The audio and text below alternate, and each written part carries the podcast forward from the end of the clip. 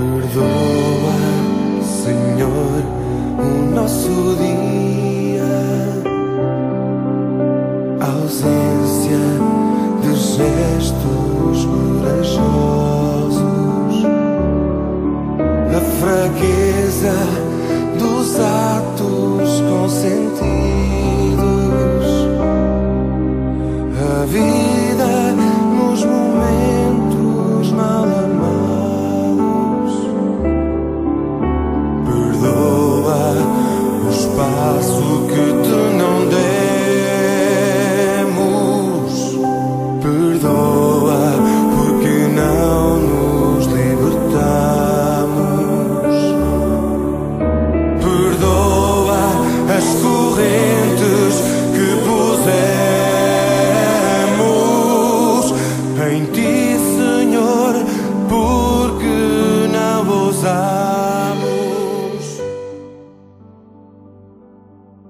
Pai, perdoa-lhes, porque não sabem o que fazem.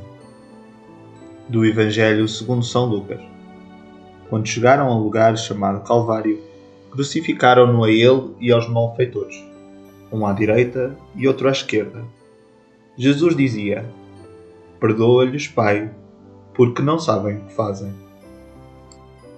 Perante as atrocidades de que era vítima e num lugar marcado pela violência, as primeiras palavras de Jesus no púlpito da cruz não são de rancor ou vingança, mas sim de perdão.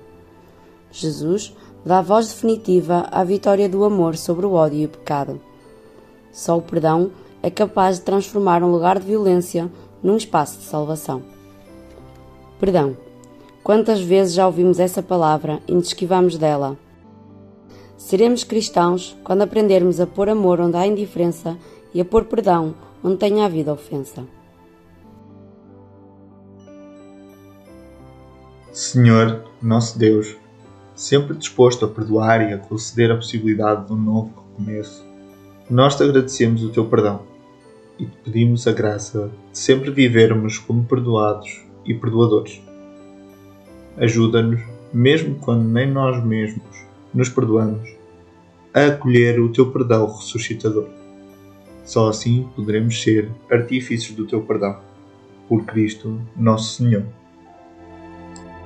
Com tudo faz-nos sentir.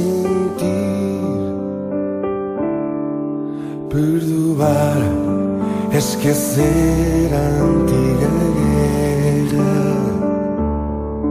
E partindo recomeçar de novo. Como o sol